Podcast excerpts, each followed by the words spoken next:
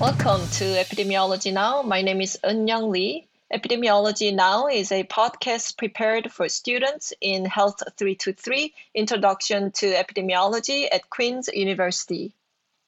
Hello, everyone. Um, today, the topic that we're going to discuss is social epidemiology, and we have Dr. Roman Pabayo. Um, Dr. Pabayo has been working in the field for many years with impressive accolades and achievements. And Dr. Pabayo is currently a Canada Research Chair in Social Epidemiology and an assistant professor in the School of Public Health at the University of Alberta. His educational background is also very impressive. Obtained his Bachelor of Science at McMaster, Master of Science at McGill, PhD at University of Montreal, and postdoctoral fellowship at Harvard. Uh, so we're going to be talking to um, Dr. Pabayo about social epidemiology today. Welcome. Uh, thank you. Thank you for having me. My pleasure. Yeah, thanks for talking with us. So, so, do you want to give our students a sense of who you are in any way you want to um, describe yourself? Okay. So, um, traditionally, I was um, I was trained as a traditional sense of in epidemiology. Um, so, as you know from um, you know from your lectures, I guess, is that uh, epidemiology is what the study um, of the distribution, so study analysis of the distribution of, of so who, when, and where uh, of patterns and determinants of health and, and disease conditions in defined populations, right? Mm-hmm. So um, basically, there are, are, you know there are risk factors, there are patterns that are that are observed when we think about risk factors um, and the disease. You know, you know there. Um, it's never really random you know who gets a disease there are certain mm-hmm. patterns that we as epidemiologists we try to observe identify um, and then um, use that data and that information to create interventions and try to make um, public health um, more healthier and better for everyone for the whole population as a social epidemiologist um, so when i went to uh, you know, in Canada, I was trained traditionally. I did a lot of work in um, my master's and my PhD on nutrition, physical activity, and smoking. You know, these um, uh, behaviors, these three behaviors. Um, you know, what are predictors? What are risk factors for these for these behaviors? And um, when I went to the United States, um, you know, I worked with Ichiro Kawachi, who is a, you know, international, world-renowned um, social epidemiologist. I got more involved with the social aspect of epidemiology. So when I when I talk about social epidemiology, I'm talking about the social. I study the social determinants of health using an epidemiological perspective. Mm-hmm. So the mm-hmm. social determinants of health, um, which has been endorsed by the World Health Organization, um, is are is the study of you know um, the places and the, condi- the conditions or the, for example the social conditions in which um, we are born grow live work. Um, and um, it doesn't just focus on the individual. It focuses uh, it's more complex right? It's not just individual choice. It's more about how these conditions influence our health. And also um, i think what's over what's what's what's missed is that there um, uh, overlooked is that there is um, a key aspect of the social determinants of health framework is that um, there's inequity. Okay, so that not everyone is has um, equal access to social goods. So, for example, the um, income or um, power or um, uh, or resources. So, so some people have better access to social goods, so to education, occupation, um, money, than other groups. Um, and you could think about, um, you know, some some of these. You could identify some of these. You know, so for example, if we think of a social good as safety, or you know, not having to worry about walking home alone at night. Um, mm-hmm. know that um, men are more likely to or less likely to have to experience um, any kind of danger you know and women are more likely to experience that danger. So that inequity there mm-hmm. um, is um, is so, sort of what we study in social is um, in social epidemiology. And i just want to stress also that we look at it in a quantitative manner. So we use statistical analyses, um, we would call it number crunching, um, to come up or to help explain um, what we observe Mm-hmm. through data, hard hard data. Mm-hmm. Yeah, and in in your description, um, you have mentioned that we need to provide equitable access to people. Um, so, so and, and I know that you've done research around, you know, looking at income inequality, um, you know, racial inequality, gender inequality. So when we talk about equity and equality, like what are the differences and and are they related? Okay, that, that's a good question. Um, Mhm. uh, so the, both describe equity and equality describe differences um, or variations in Mhm. access to social goods right Mhm. Mhm. the issue the difference between um, equity or inequity and inequality is that inequity is due to some sort of um, bad policy or social Mhm. injustice but these could be prevented Mhm. um, and equality inequality is more um, doesn't have to do with a with some sort of bad policy uh, Mhm. could be biologic for example so for example we if we look at the covid outbreak right now Mhm. right Mhm. um, or a pandemic we see that older people are more likely to um, to be uh, to experience the adverse effects of being of getting sick you know it's and it's Mhm. a lot of times it has to do with um, with uh, you know biologic um, sort of about like because they're older their immune systems aren't working as as well Mhm. right Mhm. um, and younger people are more are less likely right Mhm. so um, to experience these adverse effects so but i also want to point out that inequity and equality um, something could be an an inequity to, to, to one person could be perceived as an inequity to one person but it's not um, perceived as a, uh, an equity in an, as an inequity to another person Mhm. for example i just gave the example of the old, older age you know Mhm.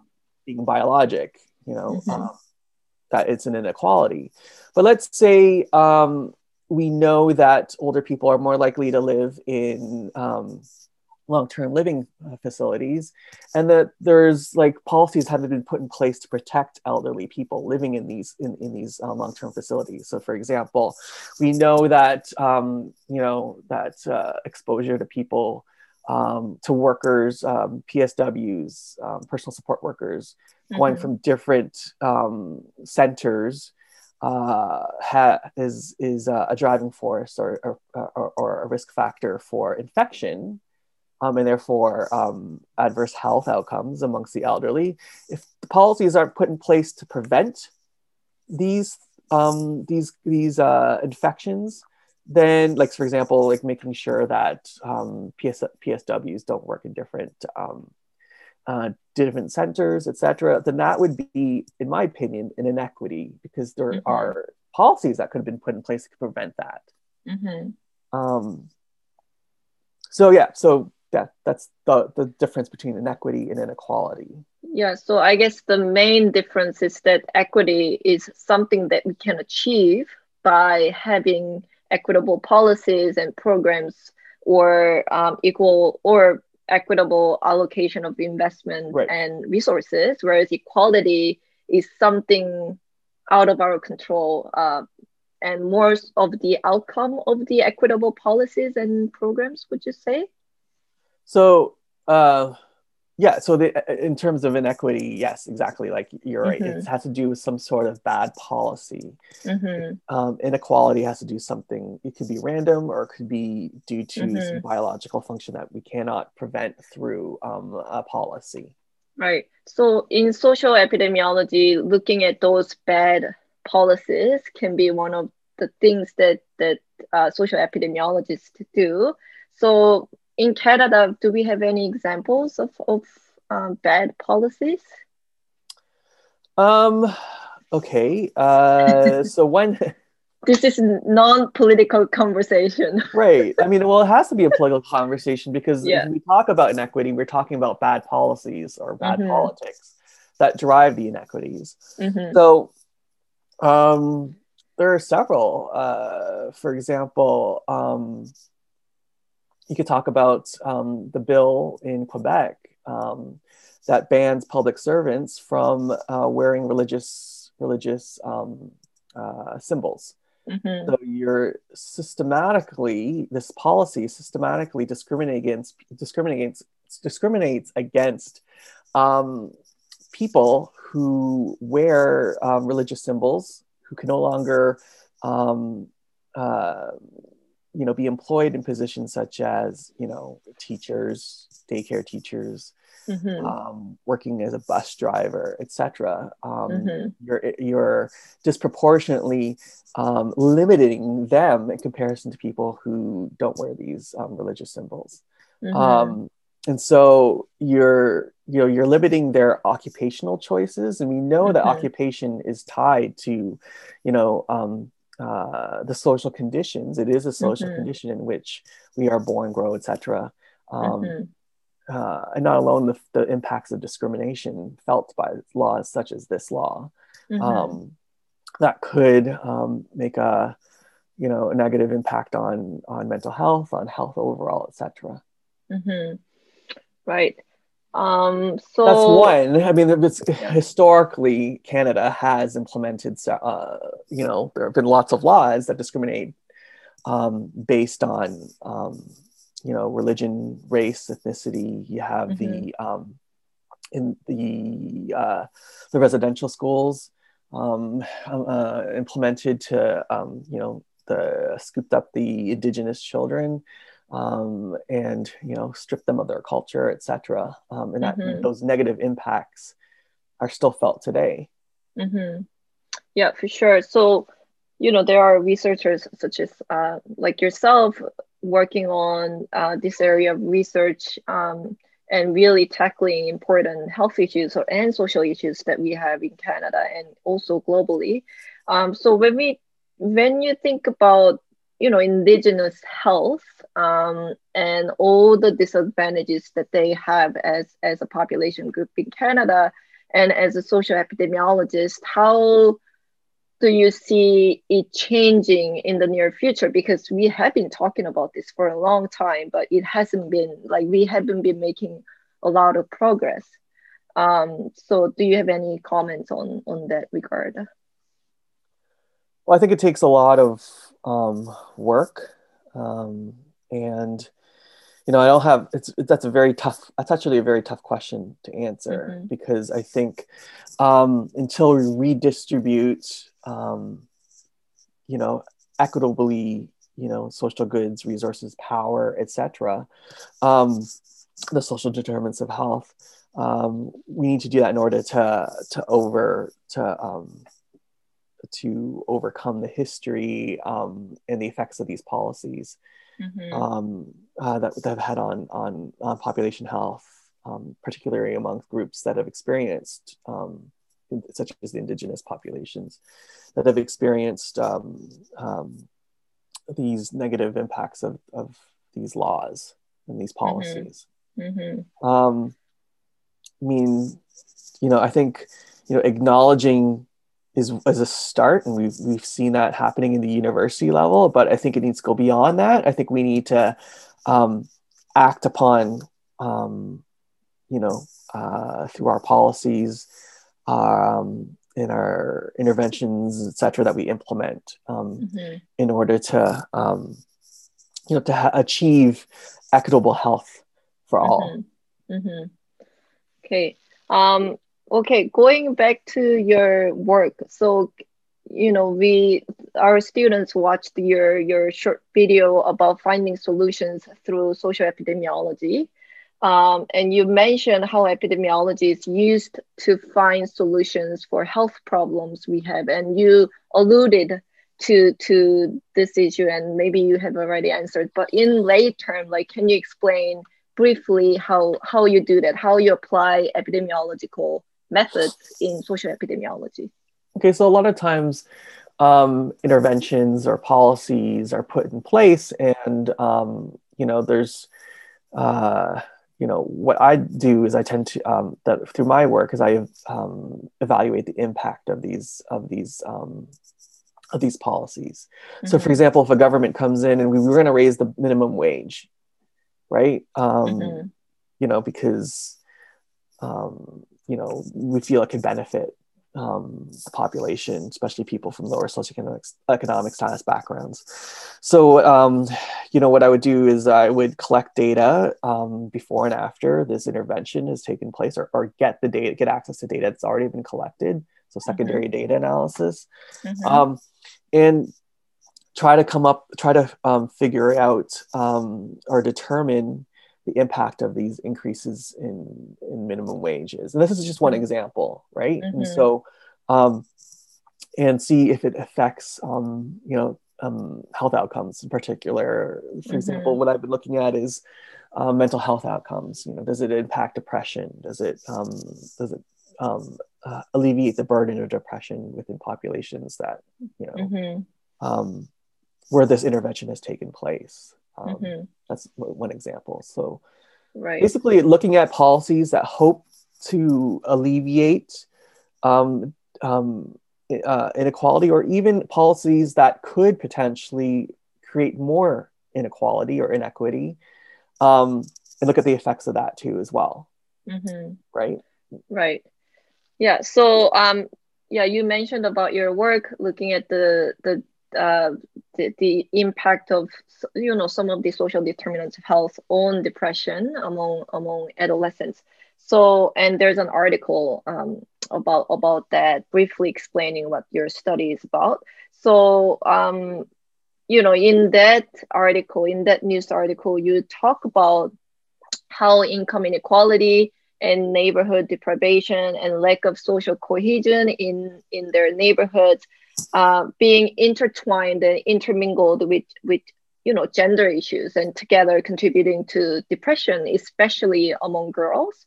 So it looks like you know it really bring home the issue of intersectionality and and its impact on health. So can you elaborate a little bit more on on that? Are you are you currently studying on on that issue on that topic? Well one of the studies that i'm looking at is income inequality um, amongst um, uh, um, young mothers in Calgary, looking at mm-hmm. income inequality within neighborhoods. Mm-hmm. Um, from my previous research in the study that you cited, um, we found um, that income inequality, so the gap between rich and poor within mm-hmm. a state, um, in one study, um, uh, is associated with depression amongst women in the United States. Mm-hmm. So, um, if a woman lived in a state where there was large gaps between rich and poor, um, they were mm-hmm. greater of experiencing depression during a certain follow up um, follow up time.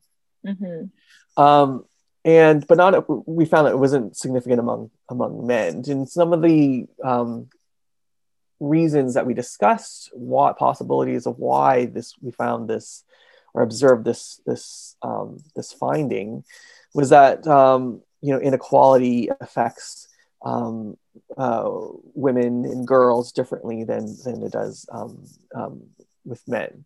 So um, one way of looking at it is that you know um, is that among uh, girls and women, they're more likely to internalize the adverse effects of, of inequality so, mm-hmm. and that results in depression. And in another study, we looked at um, uh, um, aggression and we found that um, income inequality or the gap between rich and poor within neighborhoods was associated with aggressive, so more externalizing um, behaviors amongst um, amongst boys um, mm-hmm. living in the Boston area. So we found that there was this differential impact of income inequality um, um, that is expressed depending on the gender. So amongst women, it was um, they tend to internalize, and then therefore there was depression, more likely to be depressed.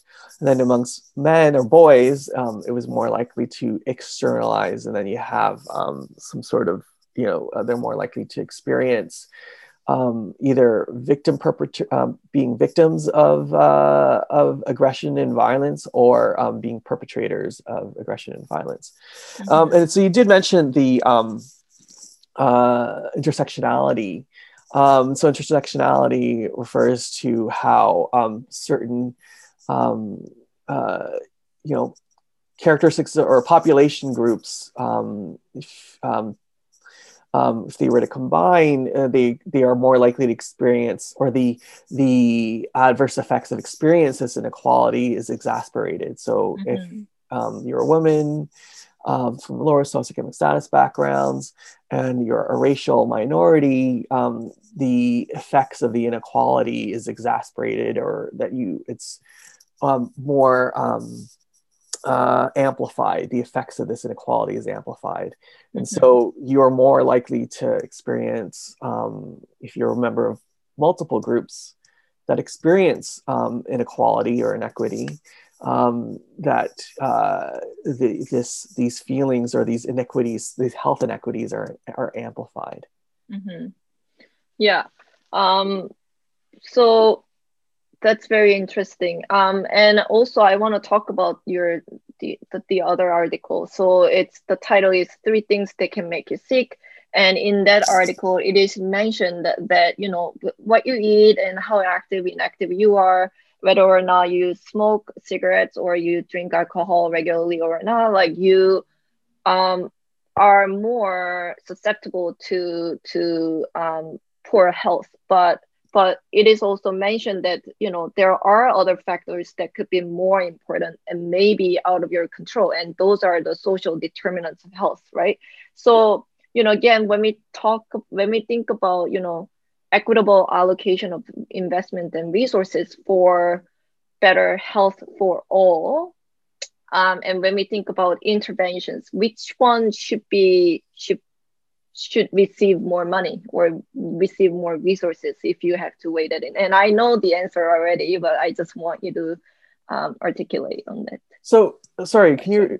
Which which which? What are the two options again? Would you say? Yeah, so so there are behavioral factors, right? Like okay. physical activity, sedentary behavior, alcohol mm-hmm. consumption, mm-hmm. cigarette smoking, and there are these uh, social determinants of health, like right. yeah, gender, race, ethnicity, um, SES, etc. Okay, so upstream versus further downstream, right? Yes. And so I think, um, you know, in Canada, we focus, we do focus, tend to focus on the behaviors, but we forget to um, understand is that, um, or was often overlooked, is that predictors of these behaviors are these social risk factors, mm-hmm. these social determinants of health. Mm-hmm. So, for example, um, people from lower socioeconomic status backgrounds are less likely to be physically active. They're more likely to smoke, etc. So, if um, if we want to um, target these behaviors, um, mm-hmm. a more effective way is to mm-hmm. go further upstream and address these social inequities um, in order to help create better health um, uh, health outcomes or more equitable health, um, uh, decrease the health inequities um, amongst populations that are more likely to experience these um, um uh, health inequities or social inequities or these behaviors. Right. Um, so um, I would argue is that if we want a more healthy population, we target the social inequalities or social inequities that are driving these health mm-hmm. disparities. Mm-hmm. And these include the health behaviors, right? And so mm-hmm. um, I think a lot of times, you know, policies are put in place without taking into consideration the social inequities mm-hmm. or the social injustice that is driving the, um, right. the, these health behavioral and health outcome inequities. Yeah, so these upstream factors like social determinants of health, they are kind of the root causes um, that exactly. feeds that feeds into these behavioral factors and, mm-hmm. and make people sick or make people healthy. Um, right. But you also mentioned that there are there is in Canada there is uh, this public health narrative uh, focusing on behavioral factors and and interve- intervening with those factors. Do you know why that happens? Why instead of targeting upstream factors? That's a that's a really good question. I think um, I think a lot of times, you know, people tend to blame the victim. It's mm. easier to blame the victim or blame people who are participating or mm-hmm. taking on these, you know, negative behaviors. Oh, the person smokes, so then he deserves what he gets for, or she deserves mm-hmm what they get for um, smoking to get lung cancer, etc. Mhm. Um, which is ridiculous because like there, it's more complex than that. You know, why people Mhm. smoke is a lot more complex than or participate in any negative health behavior or adverse health Mhm. behavior um, is, a, is a lot more complex. And I Mhm. think if we address, you know, further upstream, um, you know, even start, you know, when when we're when when with children when they're younger, before these health behaviors take into effect, if we address the social inequities um, that you know um, we could help prevent um, people adopting these behaviors um, either later on, uh, later Mhm. on, or you know, in adulthood or childhood or whatever. So. Mm-hmm. Right. Um, so, okay, so, you know, it sounds like your research, the things that you do, um, is no doubt very social justice oriented, um, and you use quantitative methods. So you look at things quantitatively and Mm. using epidemiological methods. Um, so can you elaborate on what that means. So, you know, these are third year undergraduate students, and there Okay. are, yeah, there is quantitative research and there is qualitative research realm. So, when you compare that and from the population health per- perspective, you know, what are the benefits of quantitative research and looking things in a quantitative way, would you Okay. say? So, um, so quantitatively, what what I mean by that is like I take, you know, data from, um, you know, numerical quantitative data, like so numbers, either Mhm. through surveys or Mhm. and link them with administrative data. So, for, let's say hospital data Mhm. or mortality data or Mhm. birth data. So like data that's you know there's um, data that's collected on the birth certificate or on death certificates, etc. All this is housed in Statistics Canada, right? And if I just apply to get access to this data, I, I could do some sort of quant quantitative analysis. So think of number crunching to look at associations, to look at um, you know whether or not they be causal or whatever, to see um, if there are relationships um, between you know exposures of interest such as um, the social determinants of health and health outcomes. Mhm. Um, this could be done you know cross sectionally you know, at one point in time or over time just to see if Mhm. there are associations especially if you're looking at gaps in if we don't know um, if there are gaps in the knowledge in canadian you know in canada for example Mhm. and so if you want to study you know if things have been observed or there's theories that that um, that you theorize you know like so for example you think that income inequality or racial discrimination is bad for our health um, which has been shown in other studies you know how if, we, if there's a gap in canada could i identify the data sources and then um, do um, quantitative analysis that way and then um, look at associations or relationships between um, our exposures and health outcomes.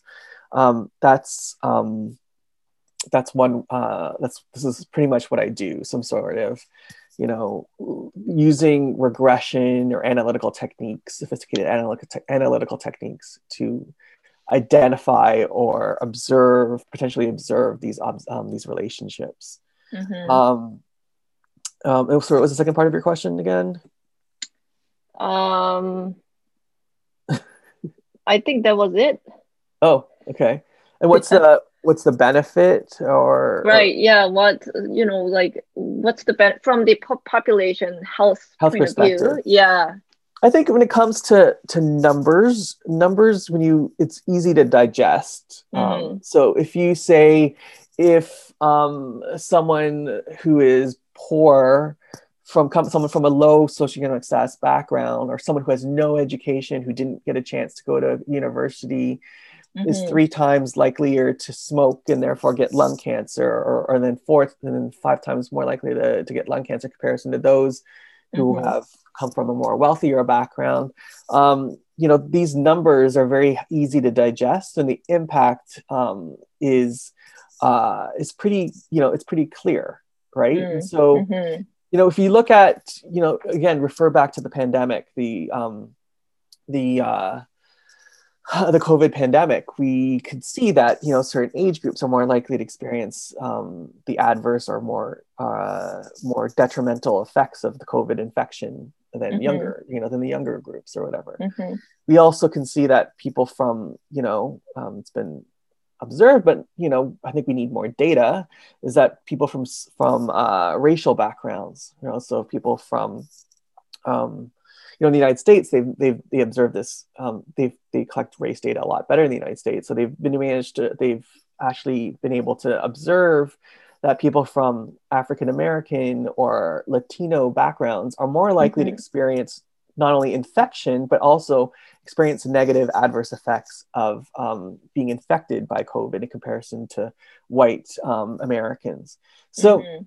when you see numbers, you know, like say five times more likely or three times more likely, or they're less likely, you know, Mm. if you could attach a quantitative number to that, it's Mhm. very helpful. The impact or the the message um, Mhm. being sent across is pretty um, can be quite clear. Mhm. Um, you know, I'm not saying it's the complete picture, but it could it could um, um, provide um, information or more um, uh, knowledge that could help um, people um, try to explain why this is so. Mhm. So Mhm. you know, and um, you know, why is it that people from minority backgrounds are more likely to experience adverse effects, right? You know, so people might argue it's. I've, I've heard people say it's a genetics, but no, it's because, you know, um, the health conditions um, that people put that are put at greater risk, um, which include what um, hypertension, um, you know, diabetes, are, are more prevalent in in, in populations um, of uh, from you know uh, racialized populations in the United States, Mhm. um, or in poor um, people who uh, are from lower socioeconomic status backgrounds because they can't afford to, you know, um, um, they don't have access to the social goods that leads to a healthier, more um, uh, a better well-being sort of life. Mhm. So, in essence, quantitative data provides uh, something that are um, easily digestible, um, but also um, the, the with clarity, so it can Yeah. deliver clear messages, uh, public-facing Mhm. messages on important health issues, and really um, address, really highlight the impact. Right. So if you say that, um, you know, if you wear a mask, you're less likely to get um, COVID. COVID, then you know, there's usually a number or attached to it, um, Right. and that could help um, um, send that message, the Mhm. public health message across. Right. Mhm. Yeah. Right. Okay. Um. So I just have one last question. So you know, many of our students will be um, in health professions after graduation. So do you have any advice or anything that you would like to convey to to our students? Oh, okay. Um, so, from a social epidemiologic perspective, um, I think one of the reasons why I'm a social epidemiologist is is because um, I always sort of tend to um, gravitate or root for people that experience some sort of injustice. Mhm. Um, you know, and it takes a lot to understand. Um, you know, not only to understand your one person's, um, you know, um, lack of privilege, but to understand your own privilege too as well. Um, and I think that's a big, a, huge step that, you know, being university students, um, you have had the opportunities and the privilege of get to getting to where you are. Um, and you know, not everyone has those privileges. Um, and so, you know, um, as health professionals, um, I think understanding that could lead to to better compassion, to better compassion to to those who you will be um, one day treating or working with or studying, um, etc. Whether you're a Mhm. researcher or a clinician. So, Mhm. um, yeah, I hope that's Yeah, that's great. Yeah. Well, thanks, Dr. Pabayo, for uh, to for speaking with us um, oh, today. you're welcome. My pleasure. Okay. So Thanks. thanks.